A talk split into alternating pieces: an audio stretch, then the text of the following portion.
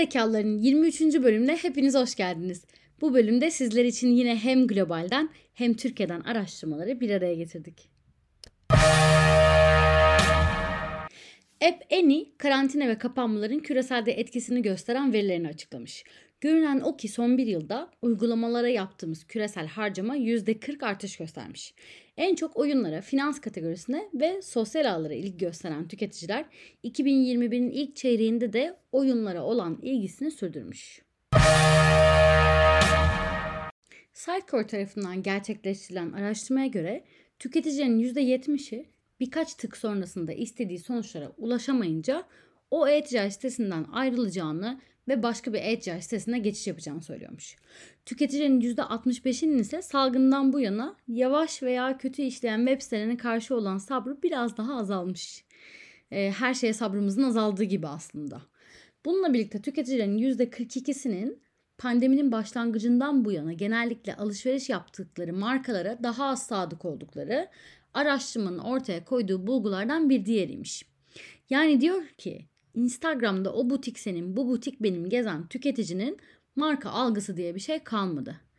Ben mesela geçen gün Amerika'da kurulduğunu düşündüğüm güzel bir markadan alışveriş yaptım. Bir ceket aldım. Satın aldıktan sonra bir de baktım ki kargo ne yazık ki Çin'den geliyor. İki ay sonra elime kalın gömlek kumaşı beklerken plastik bir ceket ulaştı. Hüzünle cekete bakıp ah bileydim AliExpress'ten de söylerdim dedim. Dolayısıyla efendim sessiz olun, bildiğiniz markalardan şaşmayın.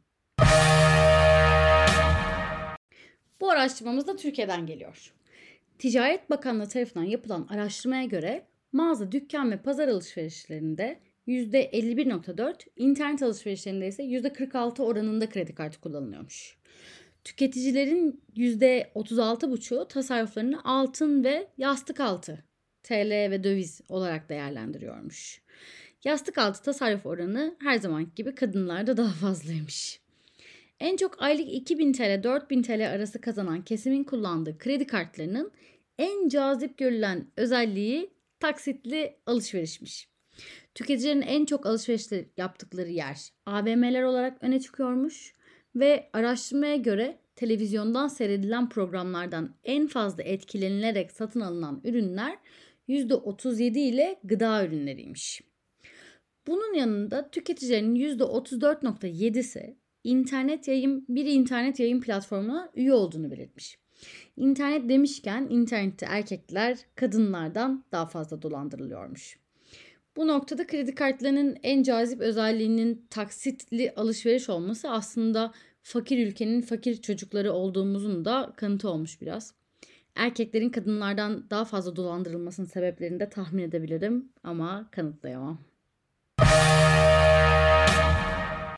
Euromonitor International'ın gerçekleştirdiği yükselen trendler araştırmasına göre tüketicilerin %51'i için kendine zaman ayırmak ilk 3 yaşam önceliği arasındaymış.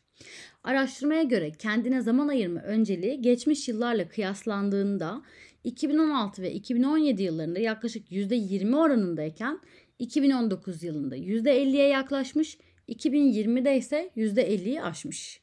İşverenlerin işe alım ilanlarında esnek çalışma saatleri ibaresinin tekrar gözden geçirmesi gerektiğini herhalde söylememe gerek yoktur. Sırada bir Ramazan içgörüsü var. Avansas.com Ramazan ayı alışverişi öncesinde iş yerlerinin nabzını tutmuş. Türkiye'nin 81 ilinde 2000'in üzerinde tüketiciyle gerçekleştirilen araştırmaya göre tüketicilerin bu yılki Ramazan kolisi tercihi orta boy olacakmış. Araştırmaya katılan iş yeri sahiplerinin %35'i Ramazan kolisi yardımı yapmayı planlarken %53'ü hazır koli tercih edeceğini açıklamış. Ramazan kolisi için bu yıl ayıracakları ortalama bütçe 75 TL iken katılımcıların öncelikli tercih kriteri ise koli içerisinde yer alan ürünlerin bilindik markalardan oluşmasıymış. MMA'in gerçekleştirdiği kuruluşlarda tüketici verilerinin kullanımını değerlendiren araştırmaya göre pazarlamacıların %50'sinden fazlası mevcut veri durumuna göre pazarlama kararları verme konusunda şüpheciymiş. Araştırmanın sonucunda çoğu kuruluşun tüketici verilerini etkili bir şekilde toplamak, analiz etmek ve yürütmek için gerekli süreç ve becerilere sahip olmadığı sonucuna ulaşılmış. E, bu konu sadece globalde böyle değil. Türkiye'de de bu konuda gidecek çok yolumuz var. Ve henüz pazarlamacılarımız sadece hizmet almayı isteme aşamasındalar. Kendileri veriyle uğraşmak istemiyorlar. Bir platform kullanmak, oradaki veriye bakmak, o veriyi analiz etmek de istemiyorlar. Ama neyse ki Kimola var.